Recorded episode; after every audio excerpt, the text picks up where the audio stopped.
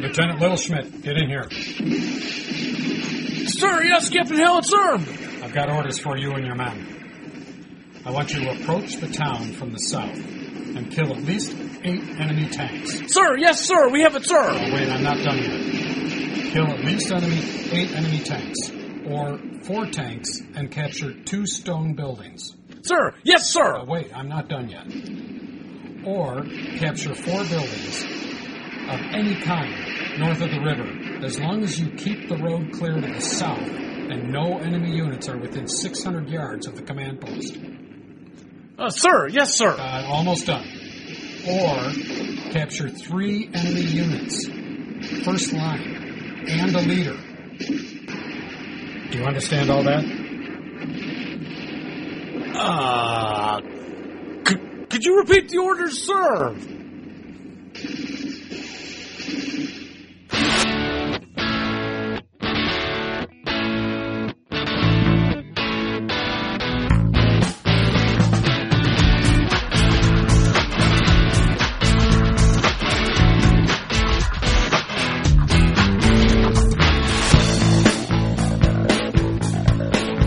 Hello, everybody. Welcome once again to another exciting episode of the Two Half Squads. the one and only podcast dedicated almost 100% to the greatest game in the world. And that would be Advanced Squad Leader, otherwise known as MMP's Advanced Squad Leader. ASL. Yeah. And I am Jeff, And I'm Dave. and we are your hosts once again. And this is episode 99. No. No, not yet. Not yet. We're getting there. though. 75. Yeah, we're getting there. Today is August 7th. And we have an auction ending tomorrow, Jeff. Ooh, I'm so excited. 75. I mean, that's pretty, that's, is that our golden, our diamond anniversary or something? It's like something, that. so yeah. feel free to send us diamonds, everybody. Sorry I didn't get you anything for the occasion, Dave. Actually, I didn't know, I didn't realize that till just now. Well, we got some fun stuff coming up tonight, so maybe something good will come up. We do. Yeah. Thanks everybody for joining us. We have had some very exciting uh, past couple of weeks. A lot going on in the broadcast foxhole. With the Hangouts. We started doing our Google Hangouts. We had a great one last time. Uh, we had uh, Dave Kleinschmidt as a guest and Jeff Hallett. yes. That was about it. but our next one will have more. Yeah, we'll have I more understand. We've added lots of people to our Google Circle. Yeah. And Lots of email flying around and several people said they're going to join us. yeah. And we'll have this posted before it airs, right? Yeah, we will. Well, yeah. I can, I can get this one up if you like. Yeah. When is the next Hangout? The next hangout is yeah, July 21st will be the next hangout at 7 p.m. Central Daylight Time. So, and that works Correct. out. We think that works out pretty well. Well, maybe it doesn't. we're in the center. Because, Central. because we are the center of the universe and it works out well for us. So the So eastern people are ahead and the western people are behind. Yeah, so I something like guess, you know, actually now that I think about it, the California folks, it'll just be 5 o'clock. They'll just be leaving their offices when we go on the air. It may be inconvenient. I don't know. We may Oh. shift it in the future.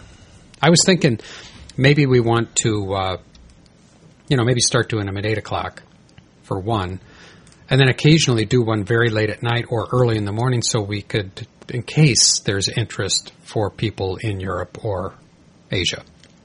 You never know. I mean, you're going to get me up at like three in the morning. No, I'm not going to do that. out? Never mind. That's a dumb idea. No, we might have to once or twice. Yeah, we might. We might. I mean, get- if, if there's interest. Yeah. We're supposed to interview Matt's, and um, well, we've interviewed Lars before. I mean, there's quite Yeah. a few people over there. Yeah.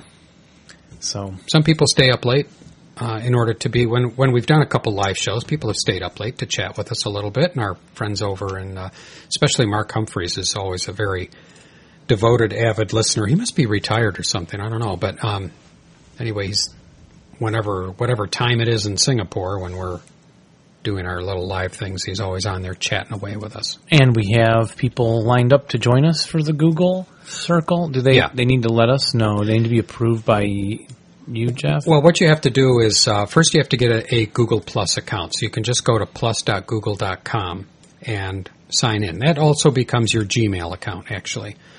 Uh, and it's free.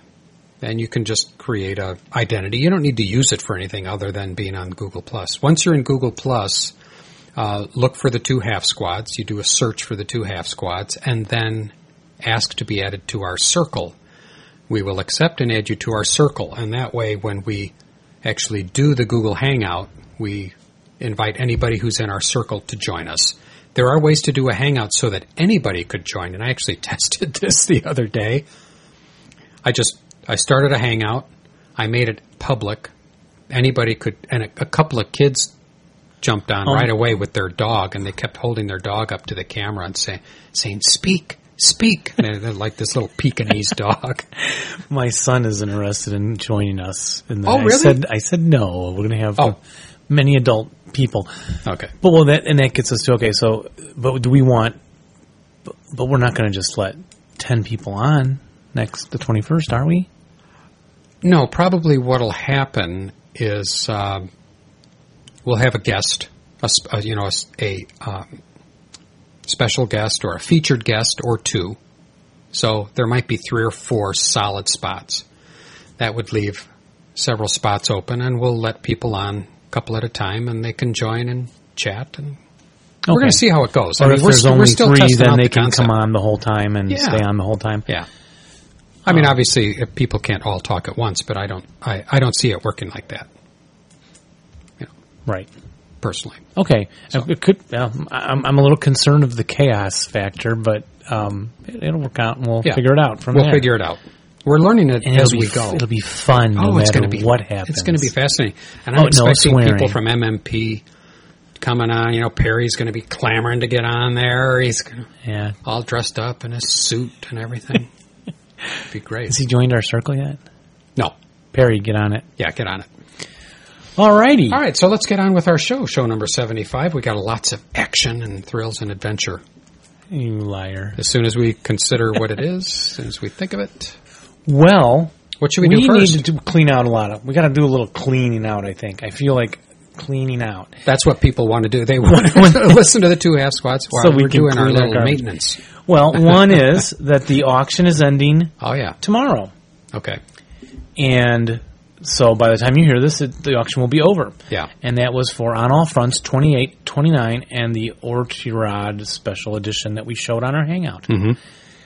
The um, also at the Hangout, we announced that we would be putting up for auction.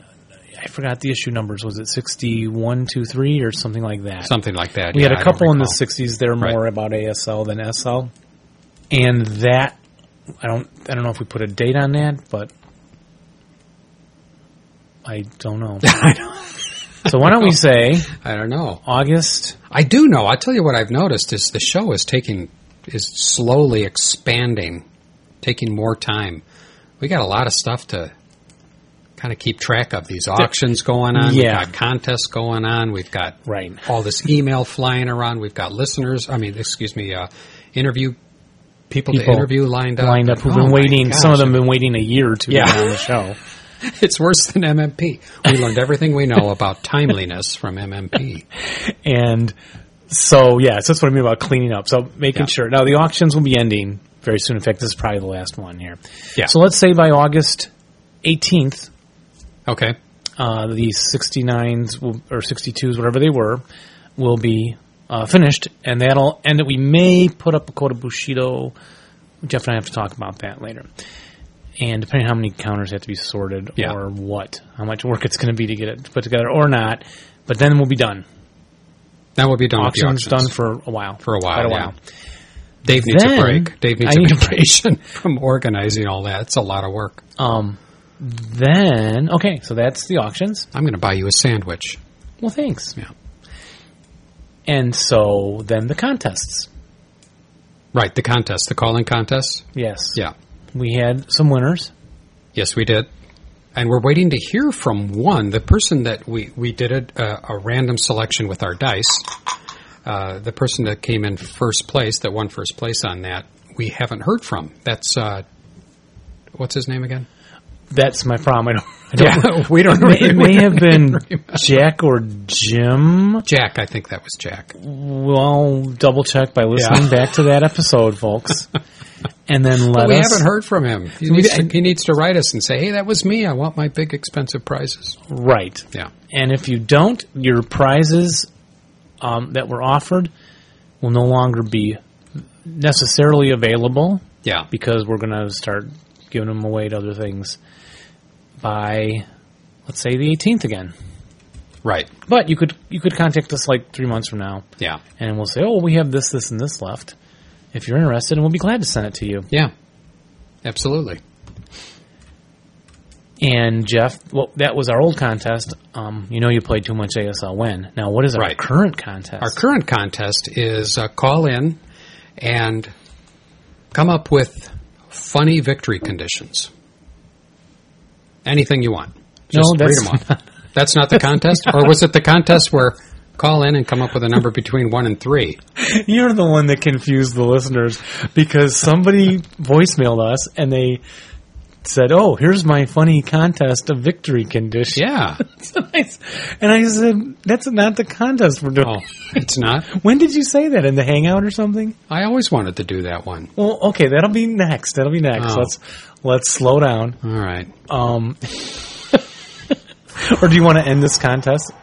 How about the 18th? Well, tell me what the contest is and I'll You're- decide. It's you said it. It's the Pick a number between a- 1 and 3. pick a number. This is very very simple. and and guess I actually didn't know we were serious about that. you, well, can you guess how many people? Remember, we were begging for people to show us some Yeah. love. Yeah. Guess how many people contacted us? Um, let me think. G- give me a range, be- like between one and three. Uh, one in, between one and three. Two? Three. Oh, well, that's not between. So, shall we play one of them? Yeah, play one. Hello, guys. This is Jack Chiritza from lovely Cleveland, Ohio. Uh, after listening to the last episode uh, while at work and taking some notes, it sounded like I needed to call in. And according to my notes, I had to pick a number uh, one to three. So I will go with the ideal gas law constant of 1.986. Can I use that probably on a weekly basis? Uh, you also want to know hmm, what units I like to play. Well, you guys got me back into uh, advanced squad leader. Uh, so really, I've been really playing the Hungarians a lot uh, because I've been doing a lot of research and hit on my genealogy, and I've had some uh, relatives that were part of the uh, Buda uh, volunteer regiment. Uh, that way, I'm kind of looking, you know, at playing the Festung uh, Budapest. So, uh, other than that, I don't like defense. Uh, funny victory conditions. I can honestly say I really haven't played that much. I, I, I've seen some crazy victory conditions other games, but don't have one for advanced squad leader. Other than that, uh, with you guys, hopefully you're coming out to ASLOK at the end of September, beginning of October. If you are, I'll try and get a contact with you guys beforehand. And uh, seeing I'm on the east side of Cleveland, and ASLOK is really just south of Cleveland. Uh, maybe I can entice you guys with some delicious beer and some good barbecue. Thanks a lot. Keep doing what you're doing, guys, and we'll talk to you later. See, there's some love. There, there's some real love. Thank you very much for that invitation, That, Jack. that sounds great, Jack. And unfortunately, since we are doing Gen Con, we won't be doing ASLOK. Is that correct, Jeff? Well, we don't know. Okay. So, so but I don't But that was a We'll great see. call.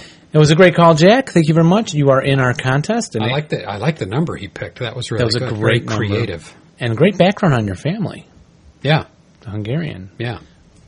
Um, so we have another one.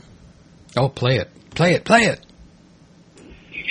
Hi, David Jeff. This is Tim, as in Timothy, not Jim, as in James, from Virgi- from Virginia. Calling you again, uh, just to let you know, uh, upset that I didn't win because I was going to give my prize to a runner-up. But uh, that said, uh, I think the current contest is who is your favorite? Uh, what's your favorite side or favorite country? Uh, I'm going to pick Germany uh, in context of gaming. Uh, while I don't play Advanced Squad Leader, and I listen to your podcast faithfully, I think you guys do a great job. Um, I do play war games. I'm still particularly uh, fond of Panzer Leader and Panzer Blitz. I know that's some old school stuff, and some people might say a little too gamey for them, but um, I, I do love their simplicity, and I love uh, I love their old school uh, flavor. I, I cut my teeth on those games, uh, getting into uh, role playing games like Dungeons and Dragons and Warhammer Fantasy role playing. But all that side story uh, aside, I think Germany. Uh, uh, I, I, I find myself attracted to uh, Germany because of the engineering that went into so many of their of their armor, uh, so much of their armor and so much of their aircraft that really surpassed uh, a lot of the Allies' uh, efforts uh, throughout World War II. And when we look at what Germany did in World War II, we see so many of their design uh, ideas, such as low profiles, uh, tank low profile, uh, uh, speed, um, speed versus armor, uh, those kinds of things, uh, taken uh, taken into account in today's uh, in today's uh, design, uh, modern day design, I should say. Uh, great podcast. Thanks for uh, thanks for the job you do, and uh, keep it up. Take care. Oh, and keep up the box box art review, um, Mr. Kleinschmidt, because uh, I do love it. Woohoo! Woohoo! Woohoo! and I did not pay him to say that. Oh, that was nice. Thanks, Tim. Thanks, that was a great Tim. call. Great call, and uh, very interesting to hear to hear all that. The fact that you don't play squad leader, is there a Panzer leader, Panzer Blitz guy? That's very interesting. Maybe we should do a podcast on that. We could, yeah, our next podcast. Tim could join us. He we'd have to like learn a- to play. He's a good talker. Well, we have one more from Dennis. Oh, okay. Let's do. Hi, uh, this is uh, Xavier from. No, it's mislabeled. That's Javier. Someday we're going to interview Javier Vitri. Right. So thank you, Javier, for contacting us. Yes. Uh, this one is from Dennis, and it introduces the concept. Well, this concept of the victory conditions. Where did it come from? We talked about it for several shows. I don't you know, what, could- what, well- what, what I like is that people get confused, as I do. They call in anyway, and we don't care. You could call in and play, Well- do last month's contest, last year's contest. Just call. So- we just love hearing from you. So in effect, we have so far we have two entries for the number nationality thing. I thought Dennis sent one about the Oh, come on. You're not going to be a stickler, are you? Well- I mean, if somebody called in and did a funny song, you would wait for the next funny song contest to put them in. I think we should just put them in the, whatever contest we're running. Well, here's Dennis. Oops, wait, Dennis. Look, hi uh, guys, it's Dennis calling in, checking in. Say, as far as your latest contest, that's a tough one. I've one entry so far. As a suggestion for another contest, you might try doing humorous victory conditions instead. I have a whole, I had a field day with those. I got a whole list of those. But all right, the one humorous victory condition that I did come up with is as follows. Hmm. Victory condition: the defender, the son-in-law, does not lose if by game end he does not fly into a mother-in-law induced berserker rage due to heat or battle. And as a designer's note, the son-in-law can never win. The best he can hope for is not to lose. Talk to you soon. All right, there's Dennis with the first entry in the new contest. Apparently, Dennis's wife and mother-in-law were not in the room during the recording of that entry. And Dennis, we won't tell them you said that. So have a go at that concept, everybody. Yeah. And I guess I know what's on the schedule next, but I need to talk to you about it. It's letters. I think, yeah, it's letters. And, you know, I just wanted to talk to you for a second about it because Sure. I was listening to a technology letters. podcast today, and I know how you don't like to change the show. I'm always wanting to change the show. Every time Dave and I go to lunch, I'll say something like, you know, Dave, I, I want to change the name of the show. Not the two half squads. I want it to be. s- He actually did. Yeah. Can you believe I that? deci- decided I don't like, or I want to change the logo, or I want to I want to change the opening music, or you know I want to go do video now, not just audio. I want to do stereo. People will will not know what they have Yeah. if you change everything. Well, you know, you know, as part of me think, oh, change is good, and all. It's we want to reach a, a wider audience, or or whatever. And well, the Hangouts was a great idea. it, sure. it, it occurred to me that younger people, if we're trying to get younger people into games, yeah. you know, they don't really know what letters are. They don't. They never get letters in typed the mail. They don't know what a typewriter is Oh, unless correct. you're unless you're uh, in one of those clubs, those anachronism clubs. Society that- for Creative Anachronism. well, no, not that one, but there there are little clubs that that now people get together with oh, old and they typewriters like and they type. you do the old technology. Yeah. Oh, fun. Yeah. But, you know, a lot of our people don't know what typewriters are. So I thought maybe we should change the music and let's not call it letters. Let's call it now uh, electronic media.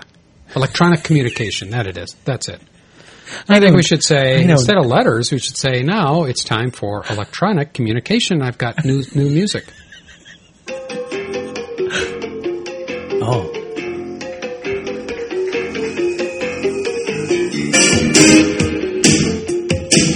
How do you like it? I'm dancing. You are. Kind of, kind of catchy. It's time for electronic communication. Yes.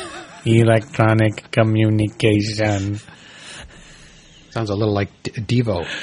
I don't know. Maybe. Okay. We'll think about it. But for today, that'll work just fine and dandy. Yeah. Do you think? Yes, and I hope we don't get sued for that. Oh. So we should give credit. That's uh, Alan Parsons' project. The name of the track is Stereotomy. Yeah, and he can't sue Go us. go out and buy that album. I Why? actually know the because you can use a portion of a thing. Yeah, I think it's like four seconds. Yeah, there's something Yeah. like that. So And we did. We're we good. used four seconds times eight. we're good. So we're so so we're going to go without our usual. You're going to let me actually do that? We'll go without our today, usual music. absolutely. Yes, Wow. I'm okay with some change. Boy, we're going to hear the uproar. There's going to be such such a noise from our fans. All right, let's get on with those electronic communications. What's first? All right. I guess first of all, I want to say that this issue, this episode, this portion of our show is brought to us. We have a sponsor today. He doesn't even know he's going to be a sponsor, but this is brought to you by Racco, the storage system, which is perfect for two half squats. And uh, in particular, we we were sent a, a sample of this, which we talked about a couple of shows ago, but we wanted to mention it again because it is so nice. The Racco system is great. We'll put a link to the place on our website, and we want to remind people that there's a special two half squads deal. So if you're looking for a way to arrange all of your counters for Advanced Squad Leader or any hobby, any game, Yeah, Any hobby, like Any hobby. collecting. yeah, could be anything. Um, there's a two half squads deal. Until the universe ceases to exist, Oh. that is until the 21st of December of 2012, Ah, Trojan Games will give all half squad customers 12% discount on all Racco items. If you just mention the two half squads in the order note, you will get that 12% discount. excellent. With this announcement, I hope that every ASL player will be carrying Racco at the next tournament. Once you go Racco, you'll never go backo. And see, you do get something for listening to Yeah, the show. yeah. that's not, that's not the first vendor to offer up a discount for half squads fans. Yeah. Well, I have a letter from Dustin. He says, Maybe we should do a Groupon thing. "Hey, maybe so." Yeah. Dustin says, "Hey guys, I've been make, I'm wanting to make a purchase, and I'm asking you what path I should take. Should I either buy Festung Budapest or Crucible of Steel? I just bought Valor of the Guards, and I'm not sure if I should buy another historical ASL campaign module. I figured you two have played both of these products, and I was wondering if you could do a quick side by side comparison of the products." I like all play styles, city and open, so that's not a deciding factor, and I just thought I would ask for some reviews from both of you. Would you like me to answer that? Yes. Okay, here. Oh, I don't know. yes. We we don't have um cr- do we have Crucible of Steel? No, we don't have I didn't buy it. Did you? No, I don't have Crucible of Steel. We we love Bounding Fire products. I think though his question maybe Festung is a is a campaign game. yes, See. Crucible is not. Correct? that's right. It is not a campaign game. Crucible of Steel is a collection of 32 scenarios, all revolving around the same. Um, You know, series of actions. Kursk or something. Yeah. And so I'm thinking, you know, you might do better off with a product like Crucible of Steel that offers lots of scenarios that you can play independently rather than getting into another product that has a large investment in research and material geared toward a campaign game. Right. Just my thought. Your thought. And maybe the listeners out there will post a a comment on the show post for you, Dustin, with their opinions. Yeah, there's never a shortage of opinions. I always like that. Uh, our next electronic communication actually comes through the Game Squad forum. We had posted there when we did a, a video hangout, and this was uh, video hangout number two. Number one actually never appeared, so this was number two, which I which I titled number one. Yeah, it's confusing, but it's the the first one we did. It was the one with uh, you weren't here, Dave, because you had something else going on. It was me, Ben Clark, Matt Shostak. Somebody on Game Squad, uh, Delirium, wrote and said, I appreciate that the first Hangout was a proof of concept trial, as it were. But I have to say that I found the first 15 minutes a little shapeless, unstructured, and therefore not terribly engaging.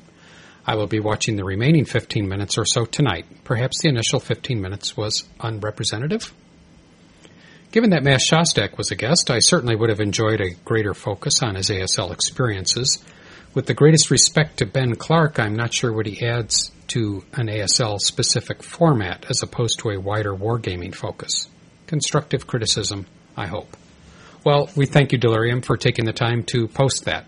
And uh, we are taking all of your comments under consideration and drinking heavily. We think you're delirious. No, I'm just No, kidding. I couldn't no, help making no, that joke.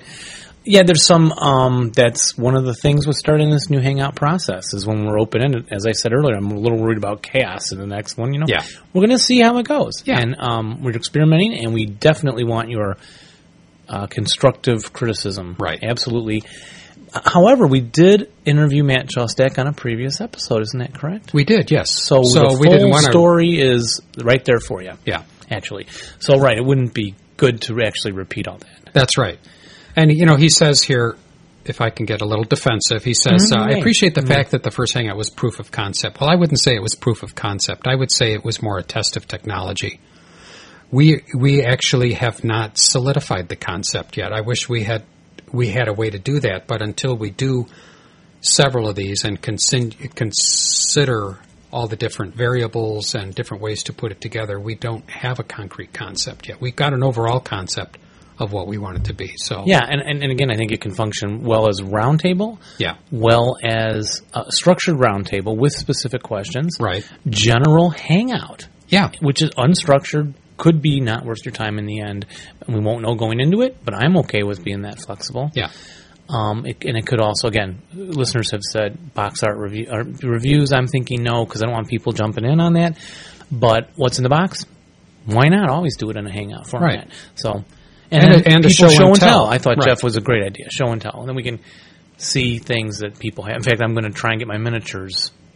Show off all my ASL miniature stuff Right. now through that format. right. And and I'd love to see people's basements, your gaming areas, your your ASL Set up historical campaigns. Yes, all that stuff. So anyway, thank you for that letter, Delirium. And um, C. Dawson has left a comment, which was, "Wow, thanks guys, love the podcast. Was still debating whether I wanted to go deaf for it or not. Deaf for it or not? Don't know what that was." Another note: Don't reduce the time to one hour. The longer, the better. Yeah, So we're getting feedback both directions on the time thing, and I'm sure we won't be consistent. Will will we, Jeff? we. I don't know. I don't know. It's like it's like the song says you you can't please everyone, so you got to please yourself. We did think it would be fun to not fun, but as a result of getting some suggestions from listeners, we thought, well, maybe we'll shorten the shows to 60 minutes so that people can burn them onto CD. And then some people write and they say, no, don't do that. Make them long and let those other people just, you know, get an MP3 player and join the 21st century. So I don't, I don't know. We go back and forth.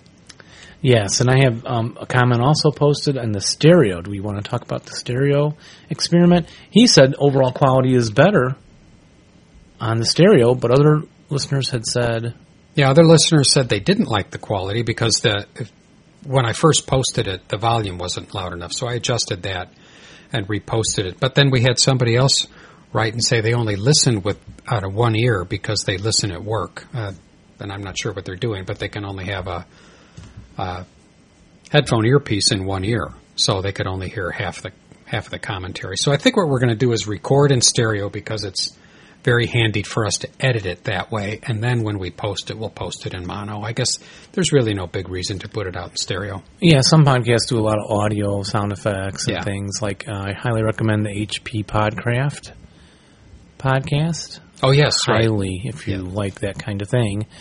Um, literary podcast. It's scary. And he, they do a great job. You hear sounds come in. I'm like, like riding my bike and I'm, I'm listening, and I, I actually look over my shoulder, Really? thinking, yeah, something's coming up behind me.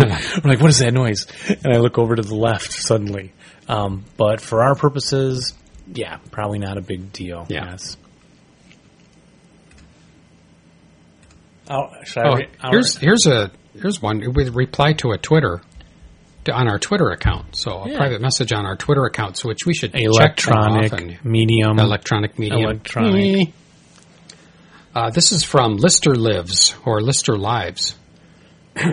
you guys are awesome. You keep my drive to play ASL going week after week. Keep it up and rally well, especially you, Jeff, because you need it. I had to, I had to put that one in the list, Jeff. He's right. He's right. I guess Hey, he I was paying attention when I had I was having a bad day there. I have been on a massive losing streak. Have you really? Yes. I'm sorry. Yes. I, I, listen to me. Have you really? I mean, Yeah. what I meant was, oh, I'm sorry. I think you beat me two lately, right? uh, Did you pull out that last one? No. Everything was going wrong oh yes, me? yeah, the last two. You're Yeah. right. Yeah, And then um, Dave beat me, and I think Mike's going to beat me Friday when we finish the game. And it just is not looking good lately. I'm sorry. It's like the whole page is getting filled up with loss, loss, loss, Oh, win, no. loss, loss, loss. now I'm going to start feeling bad for you. Well, you know, who knows? Maybe I'm just doomed to not win many games. and it's funny life. because we got together the other night and you said, "Let's see, you won last time. Okay, I'm going to beat you this time." I did. I thought and I thought, okay, well, I, I am re- I'm ready to take a beating. you did. And then that was the weirdest thing because right out of the gate, I was rolling, Yeah. you know, threes right? and fours and threes and fours and fours and threes, and you were rolling tens and elevens and elevens and tens. Okay. So anyway, thank you for letting us read that one, Jeff. And Game Squad forums, uh, the Battle School. Uh, Jeff had tweeted it out. They had done a really nice write up for us on the Battle School forum. Yeah. So Yeah, in the sit rep forum. we didn't catch it for a couple months there, and Yeah. um, see the love again. The love is rolling in. Yeah, really nice. Chris So- Dory did, and he was a very good writer. yeah, Chris, you're a very good writer. He's got a great website. So Yes. if you like to, if you like to spend some time reading about ASL, that's a great site to go Right. to because He's- he's always got lots of stuff on He's, there. he's very thorough, and Yeah. he just did a really nice write up for Yeah. us. So, uh, thank you, Chris. Yeah, does a body good. Does a body good. And our final letter tonight is from Rick Carter, who writes, Hey guys, just wanted to write and say thanks for all the good work you put into your podcasts, hangout extras, etc. All that work is very much appreciated. I look forward to each new episode and have pretty much gone through all of the old episodes. Wow. Thank you, Rick. Yeah. Uh, I do find that as a newbie, attacking is a lot harder for me than defending. Perhaps a roundtable on attacking strategies or an extra with focus on discussing attacking tactics would be helpful. I'm especially interested in the mixed armor infantry type stuff. I feel like I seem to rely a bit too much on bad dice for the defender and would like to try to reduce this luck factor if I can. I hope you can keep up the great work. Rick from Knoxville, Tennessee. Thanks, Rick. And that is a great topic. It is, isn't yeah. it, Jeff? Um, defending, I think, for me is a lot easier too. I do feel a lot more relaxed when I'm defending. it's like you can skulk and Yeah. sneak back up there, and Yeah. then you can just shift a little left or right. and wait for him to run across the open ground because he's got to do him. it, you know? Yeah, it's true. So that would make a great topic. And I, I kind of replied, whipping out some quick ideas. You got your vehicle freeze moves you got to do, smoke to cover your Smoke is, a, right? smoke is a big one. Prep fire. I remember reading a replay in the way back in the annual, and I was amazed that a player put op fire on his big stacks because across the street were concealed dudes, Mhm. and then ran the half squads across Oh, to make them reveal Right. or shoot at the half squads, Mhm. right? And then and op fired during prep, so. During the advancing fire, he could let go with full blasts at the building. yeah. that is a nice attacking Yeah. tactic. So that's something I don't do No. very often as Yeah. an opportunity fire. I always forget that. Right, especially when you're sitting there with a wall of concealed defenders across that street. Yeah, You don't want to send the squads out. You got to do this. I thought it was a brilliant move. yeah. all that kind of stuff. We can learn as much as as anyone else if we get the right guests. Maybe that would be a good roundtable Yeah, I think or hangout topic with Yeah. certain certain people. And we could demonstrate it because Hangout is visual. Oh, right. So we want to demonstrate it. So you run out into the street, and I'll take shots at you. Yep, and I believe that was our. Le- oh, did you get a letter in the mail? Oh, I, I did get a letter. Actually, you know, and coincidentally, I do have a letter. An actual letter. Letter An actual letter letter. Listen, On on paper. paper. Came delivered by the mailman. Well, who's that from? That strange guy that comes to your house once in a while. Well, it's kind of, it's a little scary. It's from the uh, United States Attorney's Office, Northern District of Illinois. Private letter, attention for Mr. Jeff Hallett. Oh, it does sound scary. Yeah, it's very, very official. From Gary S. Shapiro, Acting U.S. Attorney, Illinois District Attorney's Office, United States Department of Justice. Dear Jeff, I write this letter to you as a fan and as a public service. I was very alarmed to hear Piano Man give the introduction to ASL Extra 15. Oh, he has such a nice voice for that. I wrote to your partner after hearing Piano Man on episode 70 to kill a Panzerbird and advised him to avoid all contact. Piano Man might seem very charming and witty, but he's an extremely dangerous criminal with widespread notoriety among law enforcement officials. His creepy voice should be a clue. Don't be fooled by his in-depth knowledge of the ASL rulebook. He had plenty of time to study during his stay in the federal prison system. Oh my gosh. I write this warning to you since you are obviously the more intelligent and responsible of the two half squad team. Stop your association Wait, wait, with wait. this person forthwith. Could you read that sentence before that one again? no, I don't know. It, I write this warning to you since you are obviously the most, the more intelligent and responsible of the two half squad team. what? That's what the, what? Right here. It's a- U.S. Attorney. Well, I guess they should know. Myself and staff were also very disappointed by Mr. Kleinschmidt placing Sherman M4 tanks in a 1941 scenario. Well, that was just a mistake. Maybe I Mr. corrected that. Kleinschmidt needs to review the errata for his Chapter H notes for U.S. Vehicle number 13. It was included in MMP Journal 8. Okay, I do have that, and that was just a typo, and I corrected it immediately. A, a, a fan had said 1941 for that scenario, which was in what 44. So I changed it. It's all fixed. Oh, good. Mm-hmm. Also, just to keep you in the loop, Mr. Kleinschmidt is also under investigation based on our ongoing investigation of Rod Blagojevich in connection with the PASL members' misconduct and a game fixing that has occurred in the Chicago ASL Open. W- w- that We are totally innocent of that. Well, yes. Yes. Uh, I don't recall, Senator. Uh, lastly, we here we here at the district attorney office have the same view of box art review as you. Hate it. Sincerely yours, Gary S. Shapiro, acting U.S. attorney, etc., etc. Well, see, that's because they're boring attorneys. that's why they hate box art review. Who could hate box art review? Terrible thing. It's actually growing on me a little bit. Hello. Okay, hello. Hello, PJ Norton. Hi, this is PJ Norton. How are you? You have been Good. to be interviewed by the two half squads.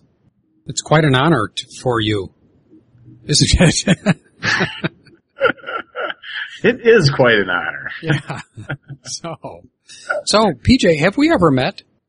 Um, I met you guys at Oktoberfest a couple years ago when you had your equipment set up, and oh, you, okay.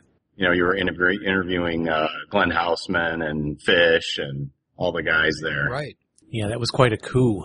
Yeah. Yeah, a lot of fun. But uh, we didn't interview there at that time. No, no. So, um, so this is nice. And Yeah. uh, nice that uh, you could join us, and interesting in that you contacted us and said, "Hey, I'd like to be interviewed," unless I unless I'm mistaken.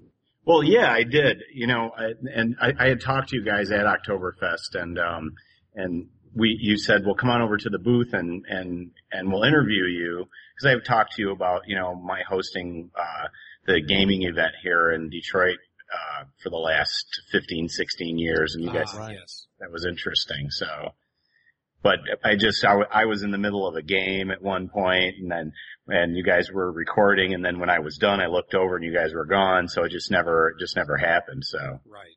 Right. Well, this is great.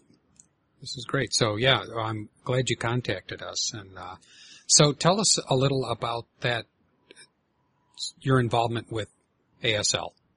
Well, um, I, you know, I started, I, I got, uh, you know, squad leader way back in like 81 and played with a buddy of mine who eventually went off to the Navy and, and, uh, and so I, I stopped playing face to face and I just collected stuff and, um, you know, got when 86 came around and, and, uh, ASL came out, I got that, but I was in college and, um, and it wasn't until the early 90s that I actually started playing face to face again. And then, um, I met, uh, Kurt Martin and, uh, a bunch of other guys here in the Detroit area at a gaming event. And I started playing face to face once again in, in the, uh, I don't know, 94 maybe. Kurt Martin had this event called, uh, Winter Olympics every year and um, it was great fun. And they had you know these uh, Winter Olympic like events with ASL. They had you know uh, uh, what did they call it? Ice hockey, and it was you know. Hero counters trying to throw a demo charge into a cave on the on the Gavutu maps, you know the the ocean overlays. Right, with the just the um, it's And it's um, an island in the middle. then Kurt he um he discontinued off the he discontinued the the uh, Winter Olympics, and I told him, you know, well, I have a place that, that we could host this in my office. I manage a family-owned uh, commercial um, warehouse and office space, and um, he came over and looked at it, and he said, oh, "This is fine." And he went out to his car and brought me this giant box of materials and said, "Here, have an event, and I recommend you do it three times a year." and and he even he even named it. He said you can have you can call it Office Fest. And so Office Fest was born. That was about 95, I think. And I started having it three times a year. I got tables and chairs and, um, every, uh, Jan- third weekend in January, May and September, I hosted the, this event there and all the guys came from around the area and guys would occasionally come from Chicago and, uh, like, uh, Jim Seraphin came from Chicago one time and, uh, guys from Grand Rapids would come, which is, you know, uh, pretty good distance from here.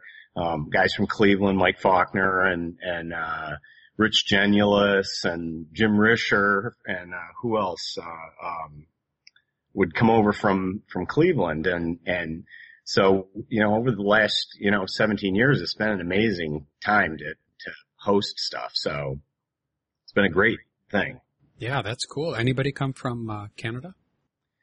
Uh, we did have a guy, I forgot his name now. He was a professor over at the University of Windsor. He came over one time and, uh, then I just never heard from him again. I used to have a lot of that. You know, I'd have a lot of guys who would call me on the phone and talk to me for a long period of time, guys from around here, guys from nearby and say, oh yeah, I'm really excited. And then they would never show up, of course.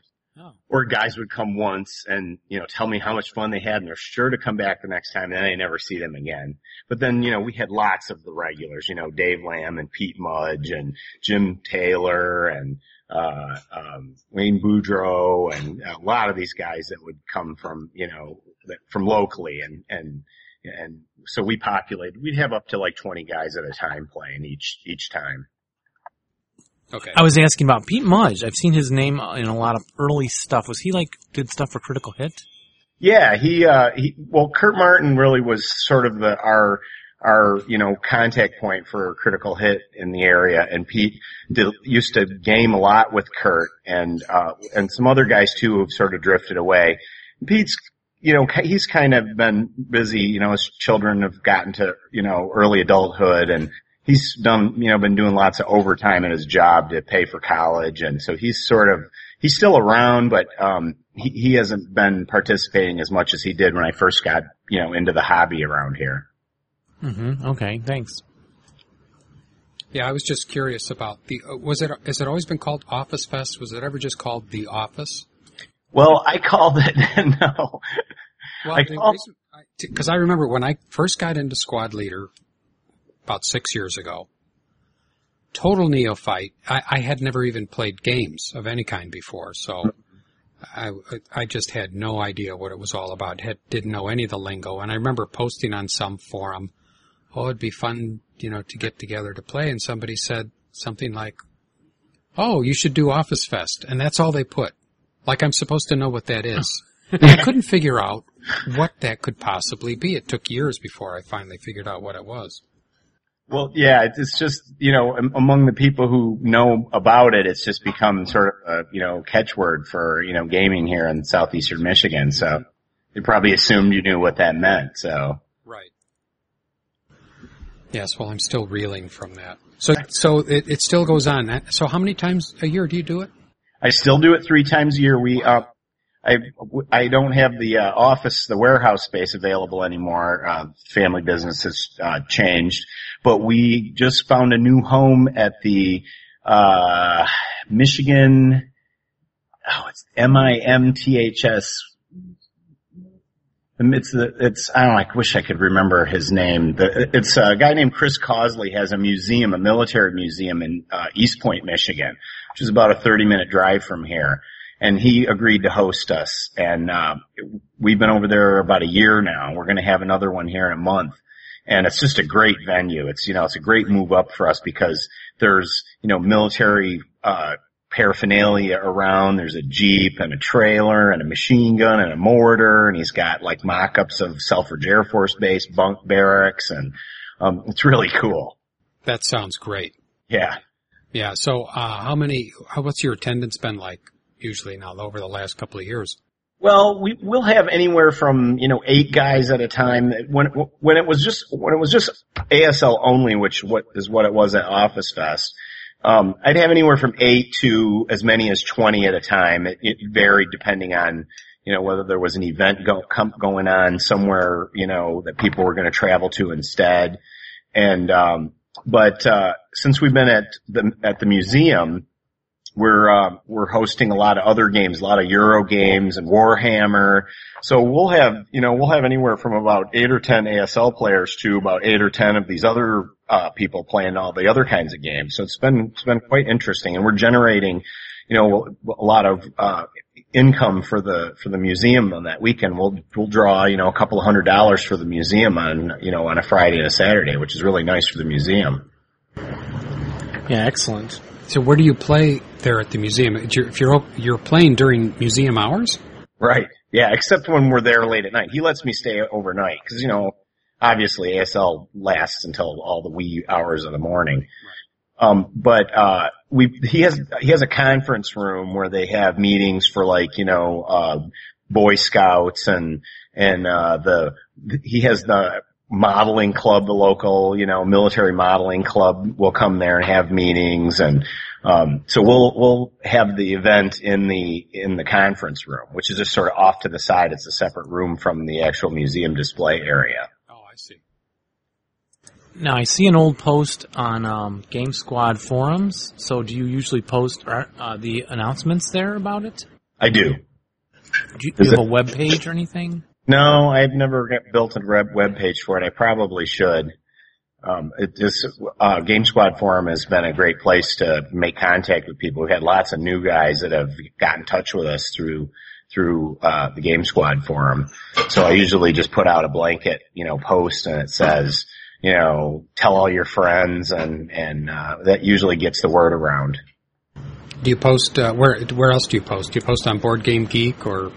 No, but I asked the guys to do that because I don't really, I don't usually, I don't troll the the Game Squad forum very often, so I don't really go to any other sites, um, you know, because I'm primarily a um, face-to-face player. So Right. a lot of these guys who are doing Vassal, they'll be on all the different sites. So I'll just ask the local guys, you know, at our playtest night, you know, yeah, go on any of the sites where you guys frequent, you know, like uh, Consim World. I'll tell Fred Schwartz to go on Consim World or Dave Lamb. And then um, you could also e- email us at our Gmail, and we'll be glad to announce it every year for you. Oh, that would be great. Well, we're going to have it again on the, I think it's on the 14th and 15th. I'll have to, I'll have to email you and tell you exactly. I think it's the 14th and 15th of, uh, of September. Okay. yeah. We'd be glad to tweet it out too. And Yeah, we'll whatever put it on our tweet. We'll put it on our Facebook site and uh, wherever else. We'll tattoo it on Dave's head. you get a bunch of eighth grade junior high kids Yeah. showing up for it. I love the idea of having it in the museum. I think that's I think that's great. And cool. so, uh, do you do you get museum goers that come in and and look around and see what you're doing? Oh yeah, we have Any new players? Well, we had a whole um oh, what were they called? It's not Boy Scouts, but it's like the religious version of Boy Scouts. The Awana Club? No, no, it was uh like the, not explorers, but anyways, you know, one of those groups. This is like the Boy Scouts. And they all came in and they wandered all in and amongst our tables and they gawked at the playing and they were watching. They especially liked, so the guys had, uh, I think they had, uh, either Warhammer out or, um, yeah, I think there was a Warhammer game. You know, that's especially attractive for kids. Us nerdy guys pushing little cardboard squares around wasn't terribly exciting for them, but, but, uh, we didn't get any new players out of it. No, and, and I do remember some people dropped in at um, the Open the one year, or maybe it was down in the winter thing we did. Well, I, re- I remember a couple of guys wandering up to the room at ASLOK, and they wanted to know what was going on, and I introduced myself and showed them around a little bit, and they ran screaming. oh, for years. Here, let me out of here. But some people do like Yeah. the board game; they could see it and the Mhm. counters and so. Right. But yeah, the miniatures does hold a special allure for a lot of people, and especially for the younger ones. Yeah, yeah, and, and it's too bad Kurt Martin's not around anymore. I don't know if you guys are familiar with him. He was very active early in the hobby. Oh yeah, as soon as you said his name, I was you know looking at Jeff, going, "Oh, that that's a big name."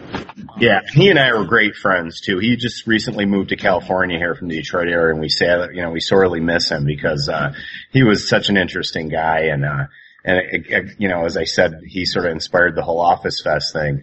Um, but Kurt used to uh, morph, you know, miniatures and ASL and role playing games all together. We would have these very bizarre games going. Wow. would be fighting for a bun- uh, a bunker, and then once we got in the bunker, we all fell into like uh, the netherworld where there were you know zombies and skeletons, and we were still fighting with our World War II weapons of flamethrowers and machine guns, and it was great fun.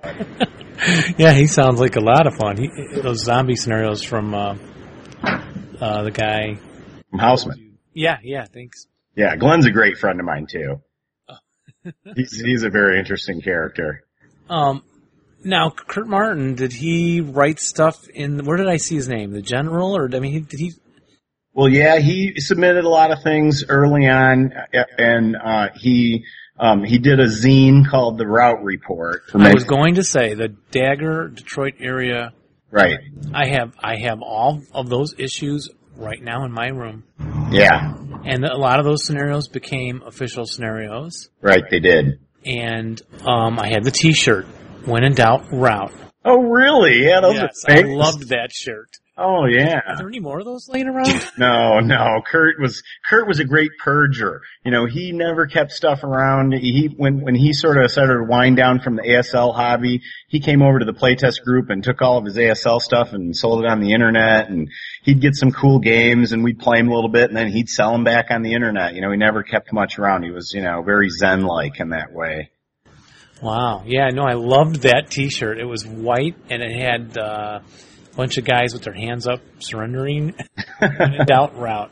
Yep. I I love that dagger stuff. Did that uh, did that get the chicks dig that or what? Yeah, oh yeah, Oh, yeah. yeah. You'll have to bring that on the next uh, ASL Well, show, show, and, and tell. tell. I can dig out my rout report issues. Uh huh. And I at first I thought those guys became MMP, but I realized that that was not accurate. No, we, we, we got hooked up with, I'm not sure, when I came in in 95 to the group or 94, um, Kurt and Dave Lamb and, and, um, uh, Ricky Rogers and Oliver Giancola were all, and, and Brian Latham, a great friend of mine who's passed away now. We were, they were all playtesting, uh, critical hit stuff. And so I just kind of joined the group and that was way back during, uh, like the first release at Ridge and, uh, way, way, way back when, uh, you know, uh, when I first started with them. Okay, yeah, and I have a lot of the early critical hit stuff, and then it kind of reached a point when I was getting, you know, way too many scenarios, if you could believe that, and um, had stopped getting a lot of third party product things. Um, but yeah, in fact, we have right here uh, critical hit issue number one. Ah, that, that we got donated to us in that slew of stuff we've been auctioning off, and Jeff held on to this one. Oh, I'm hanging on to You can't have it. He that wasn't back, around Dave. in those old, good old days. No. right. Well, I was around. I just wasn't paying You were, attention. you were doing boring things instead. Yeah, and it's it's uh, you know I always think, oh gosh, that was only twenty years ago, or whatever. I wish if only I had known. If only I I missed so much. I've got so much catching up to do. So uh, you're still very active in the hobby, very obviously. And how how do you keep up? Do you uh, do you buy everything that comes out from MMP? Do you have a, a policy about how you're keeping Yeah. up? Yeah, we have a you know we have a standing order with Alex Key from Key Games. He actually is part of our playtest group now. Um, it meets up at Fred Schwartz's, who's uh, he's Black Cloud on uh, on um, the Game Squad forum. And, and Alex comes up there, and whenever anything you know from the the other th- third party people or from MMP comes out, we well, we have a standing order for five or six copies, and me and Dave Lamb and and uh and Fred and uh, a couple other guys will you know pitch in our money and get you know get a break on well in the old days on shipping now we get free shipping because Alex just carries it over to the house so Oh yeah, can't beat that. Yeah, it's excellent. And Alex has been very generous to us, and we Yes. always like to get his name out there, Alex Key, and we thank him for his generosity and appreciation of what we do for the Yeah. hobby. Do you, do you have everything from MMP? I assume you have Oh, a yeah. complete set. oh yeah yeah but I've purchased everything that's come out and almost everything third party you know from Bounding Fire and and uh, Heat of Battle and uh, uh, I have you know virtually all that and of course because I've been a playtester with Critical Hit for all these years I've gotten free copies of just about everything that's come out for the last 15 years. I've got a gigantic box of stuff.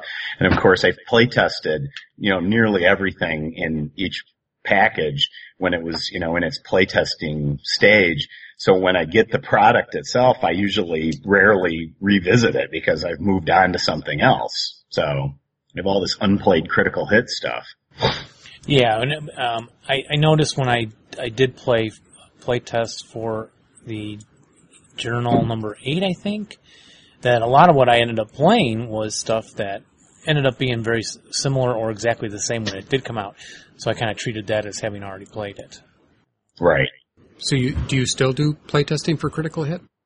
Oh yeah, I go over to Fred's house every Thursday. I'm going to be heading over there in a couple days, and I'm um, I'm a school bus driver, so um, and Fred lives about uh, an hour away. So in the summertime, I go over to his house a lot. But then um, on uh, on Thursdays during the school year, I've been gaming uh, in on this side of the Detroit area with uh, Trent Dobbs and and uh, some new guys that have been uh, that that have been um, joining us over at a at a vacant condominium here in in Western Wayne County. So How do you go about getting new people involved? Uh, Trent, uh, I don't know if you know Trent Dobbs. He's he's a guy who's been in and out of the hobby for many years, and he's has been active for the last few years. Um, he tends to run into people, and I tend to run into people too because of you know my posts for Office Fest. People will post to me, and I always tell them, you know, well we have this Office Fest thing, and we're, we're calling it Museum Fest now, but we'll um they'll I'll tell them and we also have several different groups that meet on Thursdays. You know there's three that I know of. There's there's Fred Fred Schwartz and and the critical hit play test group. And then um I can drive over to the to Glenn Houseman's brother's house and and Eric Saffron they play every Thursdays only about 15 miles from Fred's house and then I have, you know, the, the group here in Western Wayne County with Trent Dobbs on Thursday nights as well. So we have three Thursday night groups and I'll tell people about, about those, um, you know, uh, groups. And so, you know, they'll join us, you know, sometimes for, you know, a year or so, or, you know, we have a couple of them that have been playing about a year for the, the group that's started meeting over here in Plymouth. So, um, but they contact me usually from the Game Squad forum or they contact Trent because he's active on Vassal. Yeah, it's always good to bring in new blood. Right. They, you know, Trent and I have talked a lot, quite a lot about, you know, the, the learning curve. We get guys that will join us. I've noticed this in the hobby. You know, we get guys that have been sort of toying with playing for a long time and, and, uh, then they'll, um, they'll they'll show up at uh, one of our events thinking that they really they're going to really kick ass in the game, and then they lose a few times and they disappear because it's no fun.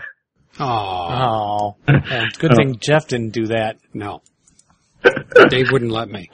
no. No, you have to keep playing. Yeah. Well, that's, and I try to encourage people with that too. You know, I try and tell them, look, you know, when I first started, when I joined Kurt Martin's group, um, I lost, you know, like 15 games in a row. I really got discouraged and Kurt ended up calling my, uh, my wife and, and saying, look, we really like having PJ over. Don't let him get discouraged, you know, keep encouraging him to come over on Thursday nights. And she did. And, and I finally won a game, you know, and I was so excited, you know.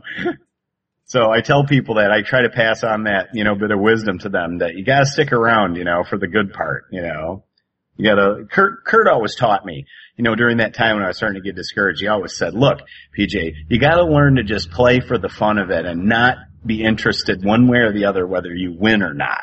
Because otherwise you're gonna get discouraged. So I did start to do that and it got to be a lot more fun after that, so.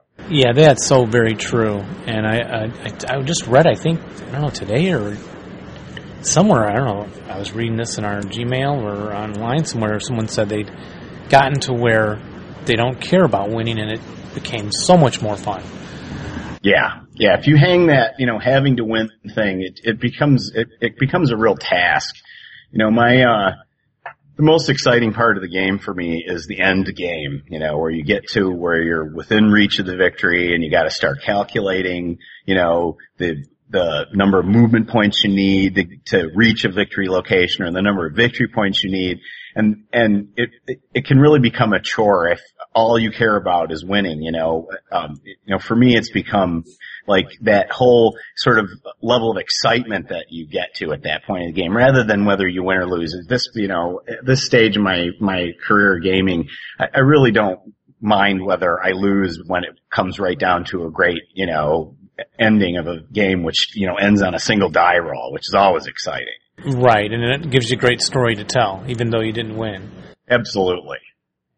And and nowadays, you know, playing with so many new guys, it's nice to be playing a newbie and have beaten them six or seven times in a row and then have them win a game and they're really excited, you know. That becomes fun in and itself, you know. Yeah, and and remember, my advice is always let the guy win once in a while Yeah, to keep him coming back. right. Not that I ever do that with Jeff. No, never. Never? Well, it's uh, well, maybe just once or twice. Huh. It's true. I mean, I went through, and I still struggle with that, the the losing thing and how discouraging it gets. But there's no question about it. When I'm playing, it's so engaging. Uh, I I wish I never. I wish I would never care about winning or losing. It's Right. amazing how difficult that is, but it's uh, my therapist and I are working on it. Is your therapist an ASL player? no, oh, now that, that- no, I should be on the lookout though. There, there's probably quite a calling for some, for a therapist that specializes in ASL, just like there are therapists that work with golfers and baseball players and everything else. Yeah, yeah. And you know, I wanted to, the, um, to segue into you know some of the other connections that I've made, you know, through the ASL hobby. I um, it's expanded so much in my life. Um, Fred Schwartz. I don't. Are you guys familiar with Fred? No, I don't know, Fred. No, He's uh, um he joined us about five or six years ago. Um, we used to game over at a guy named Brian Latham's house. Um, Brian has uh, since passed away, and um, he uh, but Fred started hosting over at his house. Anyway, Fred's a uh, uh, he was a full colonel in the in the army. Worked for TACOM. I don't know if we should say that because it's top secret, but anyway, you'll edit that out. Yeah.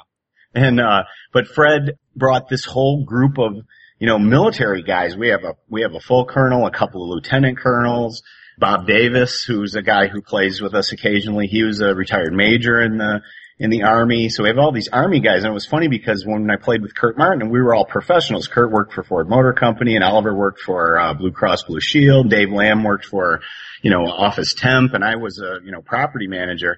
And then when Fred came in, all of a sudden we had this dramatic shift and now we have all these military people playing with us that come over to, to the Thursday gaming, which is really interesting. But I wanted to say that Fred and I, um, you know, I'm a guitar player and Fred, when we started hanging out together, he was real interested that I had learned how to play guitar late in life. And so he started taking lessons. I encouraged him to take lessons. Well, we've started a band together. And, uh, so the ASL has kind of morphed from, you know, into this band thing for me and Fred, which is really interesting. Yeah, that's cool. And, um, I also, you know, uh, keeping in mind the anonymity, I'm a member of Alcoholics Anonymous. I'm a recovered alcoholic, um, been sober for the last, uh, um, 10 years now. Oh. And, yeah, and thank you. And um, and I've met quite a few people when I go down to to to ASLOK. There are people that that will join me at meetings and stuff down in Cleveland, which is also you know another branch of the you know branching out in the social you know aspect from from ASL. So I've met so many great and interesting people with common interests other than ASL. Yeah, I think I, I'm biased. I think the people who play are usually interesting people and very good natured and get along well and something about it. I think we said that before on the show. You're D and D kind of players, and you know I do that too. But you're never quite sure sometime when you're meeting strange people to to do a game with. Right. Um, what ASLers tend to be more like engineer types. Yeah. Right. Thing going. That must be very interesting having the, the military guys involved with the game. Oh yeah, they they bring their. There, there was a guy um, that I played uh, when I first started face to face gaming again back in the in the early '90s. A guy named Bill Boardman. He's uh, since drifted away from the hobby, but he was a um, a Marine, and uh, he would always teach me all kinds of Marine tactics that he tried to apply to ASL, which was very interesting. Uh, but sometimes these guys will get too tied up in their military training, and I have to remind them, you know, especially the new guys, I'm like, this is a game. It's not real combat, you know. It's an abstraction. Right. And and some of the guys, some of these guys would get really. That's not fair. That's not how it really is. And, Yeah. and I'm like, this is a game. This is a game. It's not real life. But it tries to be. Right. It's as, it's certainly as close as anything else. And you've you've played a lot of other games. Have you found anything that comes close to you? For I mean, obviously, I guess ASL is your favorite. Oh yeah, and you know I'll tinker with other games, and, if, and Bob Davis, I mentioned mentioned Bob Davis. He'll host some gaming over at his house where we play other games. We'll play, you know, uh, uh ship uh, ship games, or you know, uh, um, and Kurt used to always have, uh, you know, naval minis, and but ASL's really been the thing that I really concentrate on. I mean, I've put enough time and effort into learning, and I really don't want to use up any more brain power to learn other games to the same extent. That's what I say a lot too. But we'll play Third Reich. I'd say Third Reich is probably the the next most uh, you know interesting game for me. I, I in fact I picked up Third Reich before I picked up uh, uh, Squad Leader back in the day, back in '81, and uh, we got a whole bunch of guys that you really wouldn't think of as gamers to play Third Reich, which was a lot of fun. You know, we'd all be sitting around the, table, you know, late at night drinking beer and and partying and playing, you know, Third Reich, which was always great fun. So. Yeah, that's a great old game, and it's it's. I'm always amazed at how many new games come out. I mean, if you get if you read the uh, RSS feeds or get the announcements from Consim World and some of these other things, I mean, there are games coming out constantly with some new mechanic. I mean, a lot of it is, a lot of them are you know covering different periods of history, but there's somebody's always come out with a new mechanic that's popular for a while, but the, the things seem to come and go. But then there's games like Third Reich and of course Squad Leader, which just have a staying power that is It's amazing. hard to beat. Yeah, it's amazing. It's amazing how how uh, Squad Leader and ASL have lasted. You know, all these years. You know, I've been playing now since uh, the fall of 1981, and I was hooked right away. We, my, my friend, I mentioned him early on, Bill Fern, and I, uh, who I went to high school with, um, and he's the guy that I played Third Reich with, and his buddies.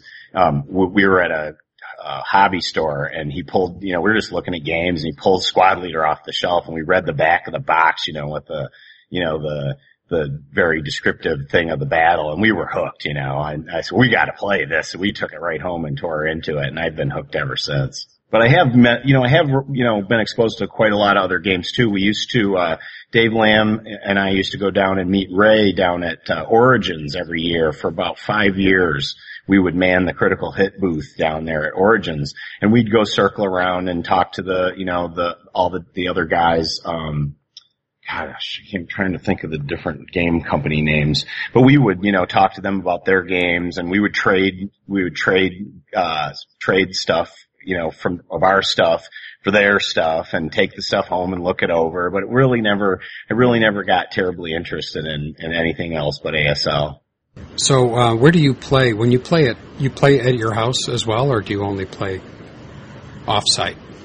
I do occasionally play at my house. Um, you know, early on I did play at my house exclusively. I used to have a guy come over every Thursday and, I mean every uh, Saturday and we'd play all day long. But, uh, since, uh, you know, since meeting the guys from the Critical Playtest group and, you know, making quite a lot of friends, you know, some of them very dear friends, uh, um, we usually play at a, at another site, you know, we'll play, we, like I said, I played, we played for about 10 years over at a, a guy's house named Brian Latham, who wasn't somebody who, um, you know, was, he never really came down to Oktoberfest much, but, uh, we played over there for 10 years. And then when, uh, Brian started to, uh, his health started to fail, um, we, uh, started playing over at Fred's house. So we've been over at Fred's now for the last, uh, it's got to be at least six years now. And he's got the most incredible gaming basement, you know, he's got every game ever known to man. He buys everything that comes out. So we're always fawning over all this other stuff. And he's got a um, model collection and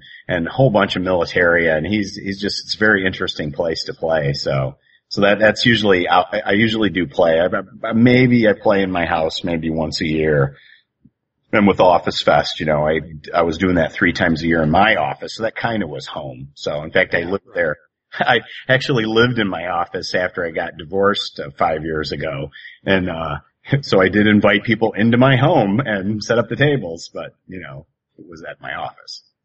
Sorry to hear about your divorce. I hope uh, squad leader did not have anything to do with that. no, no, no. My ex-wife uh, was always very, uh, um, you know, very supportive of my gaming. So and she still occasionally will hear I'm going for gaming and she'll say, oh, roll low. You know, so she's, even still, she can be supportive even in, you know, post, post marriage. Can you talk about any upcoming things? Maybe not with critical hit products, I guess. They want to keep that secret.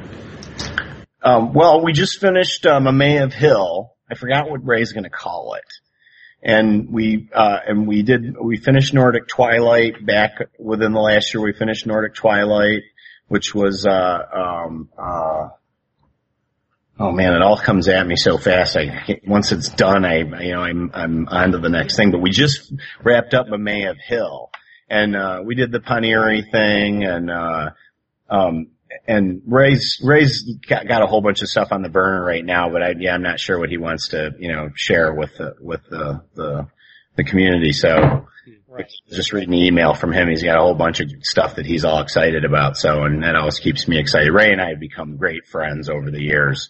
Um, we'll uh, meet down in Gettysburg, and we met, as I said, we met down at Origins for many years. And even though he lives quite a distance away, uh, he and I become pretty close friends. You know, and what is his capacity there? At uh, at Critical Hit. Yeah, yeah, he started the whole thing, right? Yeah, he he he was one of the co-founders. I forgot who the other people who were involved at the, at the start, but he rapidly, you know, t- took the reins and uh, he's been doing that. Boy, I I can't even remember. It's been it's like I said, I in '95 when I started the with the playtest group. Uh, they, yeah, he was he was definitely early.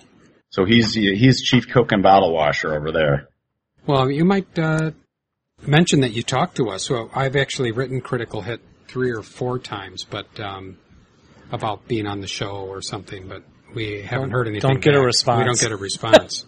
yeah, I don't. You know, Ray. Ray is such a businessman. That's one of the reasons why he and I have, you know, uh, be, become really close. We have a shared, you know, business experience, and uh, he's very, you know, he's very matter of fact about the the whole thing, and and his, uh, um, you know, I don't think he really likes to get too involved in any of the forums, and and you know, and he's really discouraged us from, you know, ever getting into anything on the forums. But you know, sometimes it can be kind of acerbic, and and. Uh, and we just don't, you know, it's, it's, it's, we, we just enjoy all this so much. I, I, I don't. I never like to bring it down or any of that. And I think Ray just sort of stays away from that kind of stuff too. Besides being, you know, absolutely incredibly busy. I mean, he's this is a seven day a week job for him. So Is he full time doing this?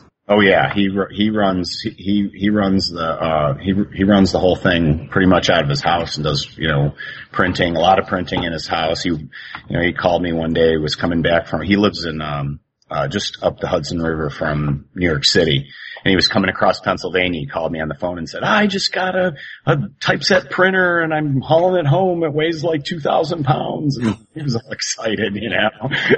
Wow. Yeah, that's a part of the game. I don't know. I don't know. Designing the games, printing the games. That's a pretty big deal. right, That's, right. That, that's, I mean, that's just a huge undertaking. Yeah, it's a whole other part of the hobby, and I've only just been, you know, barely exposed to it.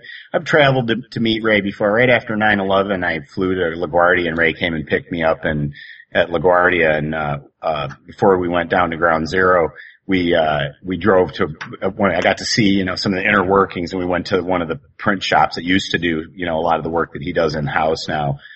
Uh, that was real interesting because I had never seen any of that before. You know, I'm, I'm a property manager and, and, uh, you know, for family, uh, property managing business. So I'd never really seen that kind of the end of, uh, that sort of business, which is real interesting. So, are the, is there uh, any particular aspect of ASL that you'd like to get involved in that you're not? Like, if you had more time or money or whatever it is, would you like to get into, you know, creating third-party products or anything like that? Well, yeah, I mean, I have, you know, I've designed a few scenarios and written a few articles for the, for the Critical Hit magazine. In fact, I've got one that's going to be coming out about the Berlin, uh, the two Berlin modules that we did. I wrote an article a number of years ago about, uh, the Irish Civil War and I published a few scenarios. And I'd, I'd really like to, if I had the time, I'd really like to design more scenarios and write more articles. I, I really enjoy doing that, but, you know, time, uh, as you said, you know, if I had the time to do it. You know, Ray will, I'll, I'll be talking to Ray and I'll tell him an idea I have and he'll be like, okay, I want to see a rough draft in two weeks. And so then I got the, you know, fire under me. To, Yeah. and of course he always gives me plenty of time to rewrite, you know, and with lots of constructive criticism and, and, uh, so, but that's usually how I end up doing something is I have this, you know, harebrained idea and then, and then Ray will say, well then I want to see some of it, you know, in a month. right. Which is a good publisher. You know, a good publisher will do that. Will, you know, see your interest and spark it and help you along with it. So, Yeah, exactly. And how do you think the hobby is doing in general? You know, I, I mean, um, from your perspective, how's ASL doing? A lot of people think it's going to fade away. I don't, I don't know. I can't decide. But what do you, what do you think? well, you know, it, I mean, we do have some new blood coming in, but it tends to be guys are, are still in our own demographics. It's always been carried along. And it seems like, you know, the population of us is aging. Um, there are so many of us that are so, you know, that are so into it and so excited about it still, like me. And I'm sure that, you know, the, the hardcore, you know, groups of us are going to probably play till the day we die.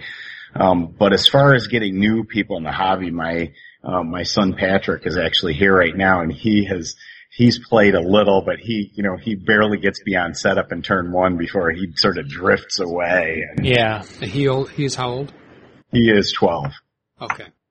And, and Fred Schwartz's son Eli joined us when we first started playing over there. Um, and he was about 13 or 14 and he brought over a whole bunch of his buddies and we would all play them, but they've all drifted away as they've, you know, graduated from high school and started college and jobs and, you know, one of them got married recently and so those guys have all pretty much drifted away. So I don't know. I haven't really seen any new blood, you know, young people that come in and, and stick with the hobby, which is unfortunate because, you know, we, uh, we all find it so exciting.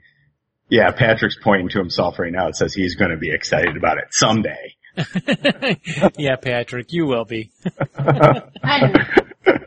I wonder how much of it relates to, um, and I wonder if people don't have as much of an interest in World War II history as they used to.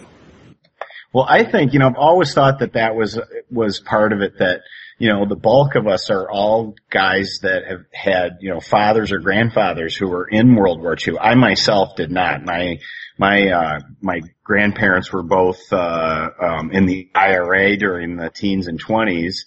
and my dad missed the World War II generation. He was, I think, seven or eight when they attacked Pearl Harbor.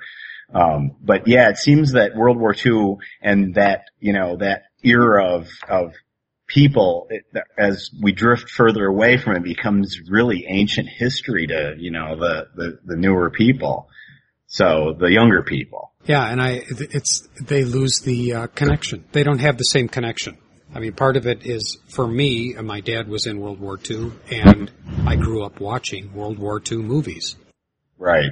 And there's just, it, even though there's still a flood of World War II books coming out, and you know certainly plenty of stuff on the internet, but Yeah. I don't know that the that the kids are as involved with it. Dave actually, I've never asked him about it, but he might be able to better answer it since he teaches eighth grade history and Well, the kids come in, of course, Holocaust is big in their minds, you know, Mhm. and so the, the they are interested. Hitler is is fascinating to them, so they like it when we get to it to study it more so than they do other aspects of history. yeah. But Well, that's good to hear. It's very good to hear. But you know, if you um, if you base what is popular and what people are desire upon um, what we see at the movie theater, there's certainly not much World War II. You know, it's superheroes and it's uh, lot. Yeah. fantasy and No, stuff it like is, that. Yeah. Right. Right. So, so I don't know how much that has to do with it. If people could get past that and get involved in the game, the mechanic, and I, I actually came into the game, even though I have had a fine working knowledge of World War II. I was not. I never read World War II books or read magazines or anything. So it's interesting. So I learned the game, and now as I'm reading World War II books, I'll think, "Oh, gee, that's a lot like Squad Leader." As mm-hmm. if World War II were engineered to work with Squad Leader, whereas a lot of other people come at it the other way, having been interested in World War II and then get involved in the game, and they think, "Oh, this game works a lot like World War II." Yeah. Yeah. So, Well, that's what I always tell people when they ask me about the game. You know, people who know nothing about it. I said it's it's it, actually a guy in Jeopardy was talking about gaming, uh, uh, some other game or miniatures, but he coined it best and said it's it's a way to bring history to life. You know, and to bring it more, you know, to be more tangible to, to those of us who are interested in it. very true. And Squad Leader, one thing I like about it is it it really gets you down on an intimate level, uh, which I don't get the same feeling when I play the the larger uh, strategic games. I just don't have that much interest in them, which is what really uh, attracted me to Squad Leader right out of the box. Oh yeah, because we were all raised on the whole John Wayne thing. So charging up the hill, you know, to capture the enemy bunker is like yes, it's the ultimate thing. yes. So, uh, where, how are you? Um, what are you playing now? We've, you've got anything going on now? And do you do you play campaign games or really uh, big scenarios that take long periods of time to play? Oh, I just am absolutely, I just adore huge scenarios. I've played so many of the biggest scenarios and I, I'll, I'll, you know, I'll harp on the guys in the game group. Oh, we've got to play this, you know, and, uh, I mean, one of the, the biggest things I ever played was the play test of the, uh, the Omaha modules, uh, scenario Black Day for the 116th, which was, you know, 39 turns long and we're the Americans, me, Fred and Bob, and we had 99 squads and 45 tanks. And, and it just was, it took us eight months, you know, to play test that scenario. And it was just was so much fun. I mean, and we ended up at the end with just, you know, tiny little, you know, we had recreated, I think, 40 minutes of the landing in those 39 turns or, or an hour's worth. And, but it was so, it was, it gave you such an idea of, you know, what, what Omaha was like where almost everyone was killed from every, you know, and there were just like survivors just hanging on, you know, just barely capturing, you know, ob- objectives that they had those very first limited objectives. But I've played, um, I played the last bid. Um, I've played the ring. I played, uh, Beast at Bay.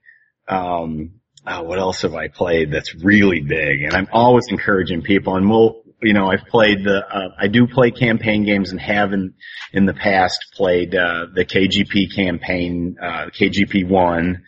Um, what other campaign game? We played, uh, we played a, a Dzerzhinski Tractor Works campaign back. I'm not sure if that was ever published or not, but, uh, Dave Lamb was designing that and it may not have ever gotten published, but we played that and that was a lot of fun too. So I do really enjoy the, the absolute monster things. And I think we're gonna at, at um, Oktoberfest last year we got that Crucible of Steel thing from uh, was it Bounding Fire or Heat Fire, yeah. And of course, I tore through the pack right away and we picked up the, the flying turrets, the biggest one, you know, where we had like 45 tanks, I think at the beginning the Russians did, or 60. I forgot what. And it was just, and we played it for like, you know, three days or two and a half days and just loved it, you know. We got clobbered, but as the Russians. That sounds great. I'd love to do some of those, some of the big ones at some point. You gotta leave them set up somewhere. Yeah. Well, yeah, that's the good thing about Fred's house and what was good about my office is, you know, we could, you know, we could, uh, keep them on the table and just cover them up and, and at least in my office, I, cause I had a lot of dust there because I did, you know, property managing work out of the back and mowing of the grass and all that. I was always driving machines in and out. But anyways, we'd cover up the tables with, you know, a big covering, keep the games there and then take the cover off and play. I, I played the Barack Day for Sure scenario from uh, Parker's Crossroad, uh, I don't know, a couple years ago, which is a pretty big scenario. And we kept it set up there for, you know, five or six weeks. Do you have any favorite uh, nationalities or favorite types of scenarios that you like to play? Any particular kinds of engagements? Oh, I don't know. You know, whenever I look at something, if it, as as long as it has lots of toys, you know, lots of chrome, that's usually what I'm interested in. I'm I'm I've gotten away from just the strictly uh, you know infantry against infantry fights. Although I'll play them. I'm I'm really pretty easy when I sit down with somebody like say at Oktoberfest or at Office Fest, now Museum Fest. I'll just say, yeah, and if I don't know them very well, or even if I do, I'll say, well, what do you got in your want to play list? And they'll, you know, whip out a few scenarios and I'll pick one out. You know, I'm, I'm pretty easy.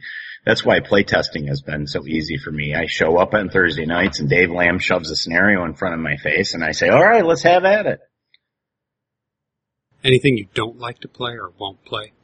No, I'll play anything. Absolutely anything. I love to do all the stuff that, you know, people will, I see on the Game Squad forum, people will avoid night, people will avoid beach landings, people will avoid paratroop drops. I will play any of them. I don't, you know, the, the weirder, the harder, the better. You know, the, the, it, it's just, it's all so interesting to me. Yeah, just gotta take the time to read a couple pages of rules and you're all set to go. Well, and even you know, I, I, I tend to be a little attention deficit, and, and I'll a lot of times I'll I'll start reading and I'll get distracted by you know a rules reference, and I won't always read everything in it. And if I make some mistakes or we make some mistakes in a game, it's all a learning experience. Every scenario, especially those ones with the the esoteric rules. I usually take that all with a grain of salt, you know, about whether, you know, we've played it right or not. And, and it's all just a lot of fun. Yeah, that's a good way to be. I've had a very hard time with that. Like I get, I get stuck. If I, if I'm reading the rule book and I get stuck on a, a sentence, I gotta, I gotta get over that. I'm working on it. Yeah. Just push through. And actually the last time I played with my friend Mike, um, we didn't know several of the rules and we just played anyway and we actually had a good time. Yeah, that's So- what you can do. I'm, I'm you getting going. there. I'm, Well, I have everybody programmed into my cell phone, all of my rules people, you know, Dave Lamb and Fred Schwartz, and I'll call them. If I'm playing a game somewhere else, I'll like start dialing the phone. Well, what is this rule? We're reading this and they're like, oh, you know, like Dave Lamb, he, he's, uh, he can get particularly irritated, but I know he loves that I call him, you know. And he'll be like, PJ, I'm in the middle of watching Fringe. yeah. Yeah, I've called people before. I've called Bob.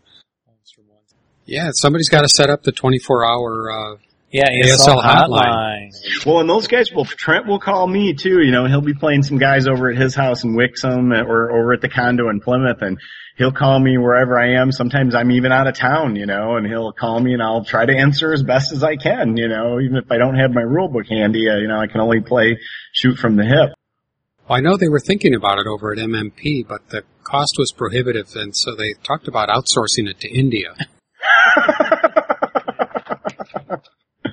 That's, I don't know how that's going. They don't call us very often and keep us up to date on it. Yeah, that doesn't sound very, uh, feasible, but they can Uh, call me. Everybody can try and call me if they want. I don't care. Oh, well, we'll give out your number. Yeah, we, we. Oh. Oh, and now you've got a Skype account. People can Skype you. Yeah, yeah. So there's some products coming up. Mm-hmm.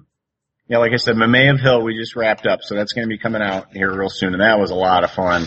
Very counter dense uh, scenarios, lots of artillery, lots of flamethrowers, lots of demo charges. It's all the great toys of ASL, you know.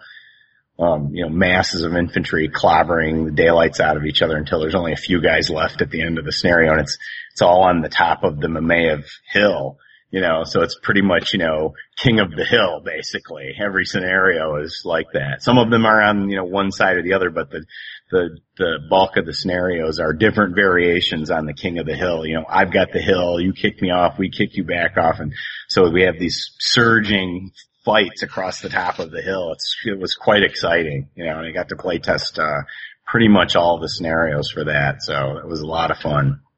Excellent. Is Critical Hit still publishing the like magazine? Um, well, as I said, I just wrote an article. Ray had wanted um, back. We were we all took a. Uh, this is one of the other things that, that's so great with Ray is you know he'll he takes us on these junkets. You know, we'll go if it's you know it, it started out us just meeting down at uh, at Origins, and you know he'd foot the bill for the hotel room and take us out to dinner once or twice, and we'd all spend the whole weekend together. But uh, a couple of times now we've uh, we've gone on these Gettysburg trips and uh, had a great time at Gettysburg because it's about halfway from you know between New York and Detroit, and a whole bunch of us will get, go there. Anyways, uh, last uh, um, was it uh, last year? I went to Gettysburg and um, I, I told Ray I had this idea for the article on the uh, Tyrant's Lair and on the Fall of Berlin thing that we did. Uh, what's it called? God, I can't even remember. The great company mascot I am. and anyways, he wanted me to write this article. So for a magazine that he was going to put out, because we had been doing the magazine, but he's gotten tied up in, you know, doing reprints of everything.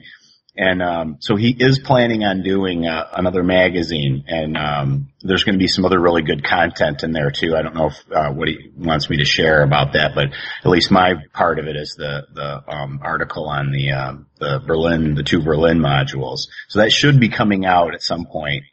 He started with the, the magazine, I, I believe, and then started doing these games, and there's just been so many games produced well, he's gotten so many ideas from people that, and he gets quite excited about them and, and, uh, and about the, you know, laying out of the maps and, and all that. So, um, I think he's, he's, and, and he's been doing reprints. We, he just, uh, he just reprinted a whole bunch of stuff. And I think when he's done with that, that we'll probably get back on track with the magazine. So we should hopefully see the magazine in the next year or so. Well, good. That's uh, something else for us to look forward to. Right. That's about that's about all we have time for. Would you like to add anything before you go, PJ? No, just that, you know, I'm really excited that you guys do this podcast. Uh, Trent Dobbs turned me on to it and we play it at, when I play over at his, uh, condo, he'll put it in the docking station and we'll listen to it. And I'm really glad that you guys are doing it. And I know that, um, I saw you at Oktoberfest and I was glad you got to, to interview Fish. He and I became friends for through music. Again, you know, the music thing. Oh, and right, yeah. He, we, he and I jammed out in the hallway, you know, for the last you know, four or five years, I think we've played together till all hours of the night. So I was glad you guys got a chance to um, interview him. So I think this is a real good thing that, uh, that your Half Squad podcast is doing. So it's quite interesting, and I'm glad to be a part of it. Glad you uh, were interested in hearing my story. Well, thank you for participating, and Yeah, thank we- you for the compliments. Yeah, we appreciate it and uh, wish you a lot of luck and look forward to hearing from about the next uh, Office Fest or Museum Fest because we'll we'll uh, post that and call that out to everybody and uh, look forward to seeing you perhaps at the next I don't know tournament Next somewhere. we get to, yeah. yeah. Let's stay Yeah. in touch. All right, very good. All right, And, uh, thanks, we'll Dave. to soon. Thanks, Jeff. All right, thanks, PJ. Take Have a care. great night. Bye. Bye. Never in the field of human conflict was so much owed by so many to so few.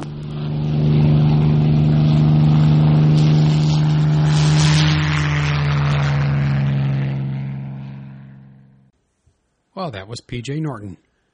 Yeah, a lot of great information from PJ, long history with the game, Yeah. and um, contacts with people that we haven't been covering a lot on this show. So, excellent. Thank you, PJ. Very enthusiastic gamer. I like to hear that. It's really nice.